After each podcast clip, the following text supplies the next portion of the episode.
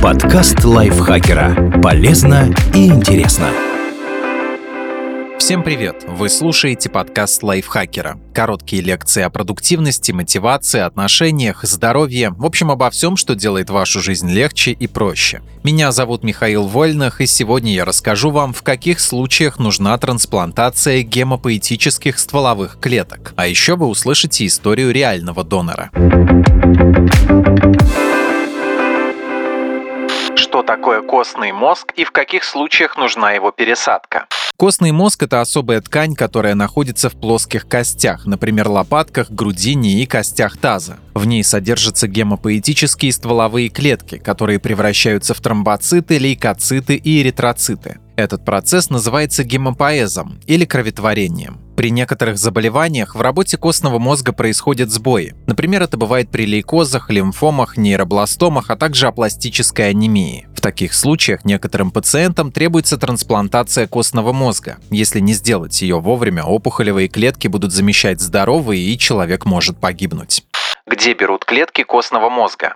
Когда пациенту нужна трансплантация, для него подбирают донора. Шансы найти идеальное совпадение среди ближайших родственников не превышают двадцать пять процентов. В остальных случаях специалисты обращаются к Федеральному регистру неродственных доноров костного мозга и гемопоэтических стволовых клеток. Вступить в него может любой гражданин России от восемнадцати до сорока пяти лет, у которого нет постоянных противопоказаний. К ним относятся, например, хронические болезни сердца и легких, инфекции, которые передаются через кровь, то есть гепатиты Б и С, ВИЧ, сифилис, перенесенные операции с удовольствием, удалением органов, онкологические заболевания. Нашей героине Елене сорок один год. Она работает учителем русского языка и литературы, а сейчас находится в декретном отпуске, потому что ждет третьего ребенка. Кроме того, Елена – почетный донор крови и дважды донор костного мозга. До того, как стать донором костного мозга, я уже была почетным донором России. А первый раз кровь я сдала в восемнадцать лет. На тот момент мне казалось, что это самый легкий способ спасти кому-то жизнь, наверное. С тех пор я хожу на станцию переливания крови уже двадцать три года.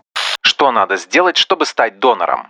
Для включения в регистр проводят эйч эл эй-типирование, которое позволяет определить совместимость конкретного донора и реципиента. Процедура не отличается от забора крови для обычного анализа. Результаты типирования вносят в регистр, и человек становится потенциальным донором. Когда его попросят сдать стволовые клетки, точно сказать нельзя. Елене сообщили о том, что она предварительно подходит как донор костного мозга спустя шесть лет после типирования. Вообще это совершенно непредсказуемо, когда это произойдет. Кто-то подходит через два месяца, кто-то через десять лет, кто-то никогда не дождется такого звонка. Но это всегда происходит неожиданно для донора, и это всегда очень волнительно и трогательно, когда тебе звонят и говорят, что ты подошел и что человеку нужна твоя помощь. Подобрать идеальную пару донор-реципиент не так просто. Шанс на совпадение генотипов составляет один к ста тысячам. В Федеральный регистр доноров костного мозга вступили уже больше двухсот четырёх тысяч человек. Но важно, чтобы он расширялся, потому что в России много этнических групп, для представителей которых сложно найти совпадение в международных базах. Чем больше образцов крови будет в Федеральном регистре, тем выше вероятность, что каждый пациент найдет своего донора. Как происходит донация стволовых клеток и костного мозга? Есть два способа. В пяти процентах случаев прибегают к эксфузии. Донору делают пункцию тазовой кости. Для процедуры предстоит на два дня лечь в больницу. Пункцию проводят под анестезией в течение тридцати-шестидесяти минут. У человека берут не более пяти процентов костного мозга. Гораздо чаще применяют метод афереза. Донору несколько дней вводят препараты, которые стимулируют выход стволовых клеток в кровоток. После его подключают к специальному аппарату – клеточному сепаратору, который забирает из крови только гемопоэтические клетки. Процесс длится от четырёх до пяти часов и почти не вызывает болезненных ощущений. Иногда донор может чувствовать дискомфорт в руке, например, из-за введения иглы. В среднем так можно получить двести-триста миллилитров клеточного продукта, в котором находится достаточное для трансплантации количество гемопоэтических стволовых клеток. Через неделю показатели крови донора полностью восстанавливаются. Елене предложили выбрать, как она будет сдавать костный мозг, и она остановилась на методе афереза. Процедуре предшествовало несколько анализов и исследований. Обследования состоят из нескольких анализов крови, флюорографии и ЭКГ. И после этого донора начинают готовить к донации, делать уколы нужного препарата. И в последний день уколов состоится сама донация.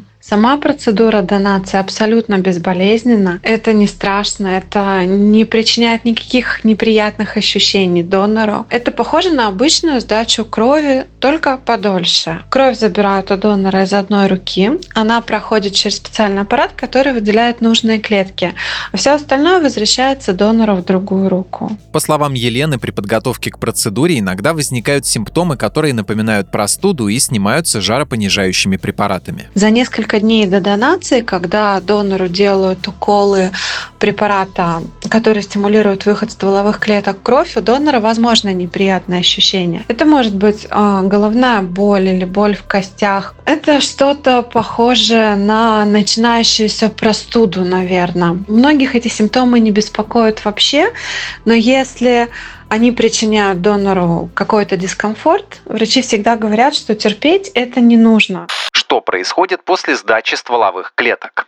Донор имеет право узнать, как дела у пациента, которому пересадили его стволовые клетки. Кроме того, они могут обмениваться анонимными письмами. Если трансплантация прошла успешно, через два года донору и пациенту могут организовать встречу. Елена сразу же захотела связаться с человеком, для которого сдавала клетки. Я первое письмо своему реципиенту написала и передала в тот день, когда сдавала клетки. Но не особо, наверное, рассчитывая на ответ. А через два месяца моя куратор из регистра отправила мне письмо. письмо ответное от него. И все эти два года до знакомства мы переписывались, и я могла узнавать у сотрудников клиники о его самочувствии. То есть мне сказали, когда это имеет смысл делать. Через сто дней после трансплантации это считается таким критичным периодом. Через полгода, через год я узнавала. По словам Елены, ее семья хорошо относится к тому, что она сдавала костный мозг. Ее старший сын тоже прошел эйч эл эй-типирование и включен в регистр. А младший, ему одиннадцать лет, помогает на донорских акциях. Мои друзья часто говорят, что я теперь мама троих сыновей, двух родных и реципиента. А, имеют в виду при этом, что всем троим я подарила жизнь. На самом деле я считаю, что это не так, и совсем не из ложной скромности, а потому что донор не может подарить жизнь на самом деле. Донорство костного мозга – это почти всегда последний шанс, но это не панацея. Донор может подарить только шанс. И если донорство – это на самом деле очень легко и очень просто для донора, донор дает костный мозг, и на этом его роль заканчивается, то у реципиента в день ноль, в день пересадки костного мозга, все только начинается. Начинается новый этап его борьбы за жизнь. Для пациента это всегда сложно, это много осложнений, это очень тяжелая реабилитация. Да, это может спасти ему жизнь. Так происходит, к сожалению, не всегда. И в любом случае это очень сложно. Не бывает совсем легких трансплантаций. При этом женщина отмечает, что по-родственному относится к реципиенту. У моего реципиента после трансплантации прошло уже больше двух лет. Мы знакомы, мы общаемся, чему я очень рада. Я могу сказать, что я очень горжусь им и тем, что он такой, потому что он удивительно смелый, несгибаемый. Мне даже страшно вообразить, через что он прошел и не сломался. И я очень счастлива, что мы поддерживаем с ним общение, несмотря на то, что мы живем в разных городах. У нас очень разный возраст. Он младше меня на пятнадцать лет. Но в то же время мы можем написать друг другу просто как дела и поговорить, у кого что происходит в жизни. А недавно, ну, просто ни с того ни с сего он мне написал: «Спасибо за жизнь еще раз». Вступать в регистр очень важно, потому что вы можете оказаться не просто чьим-то шансом на жизнь, вы можете оказаться чьим-то единственным шансом на жизнь.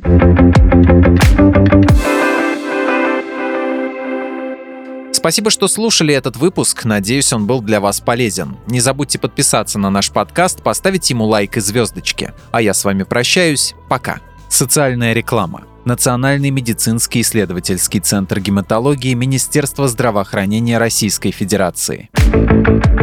Подкаст лайфхакера. Полезно и интересно.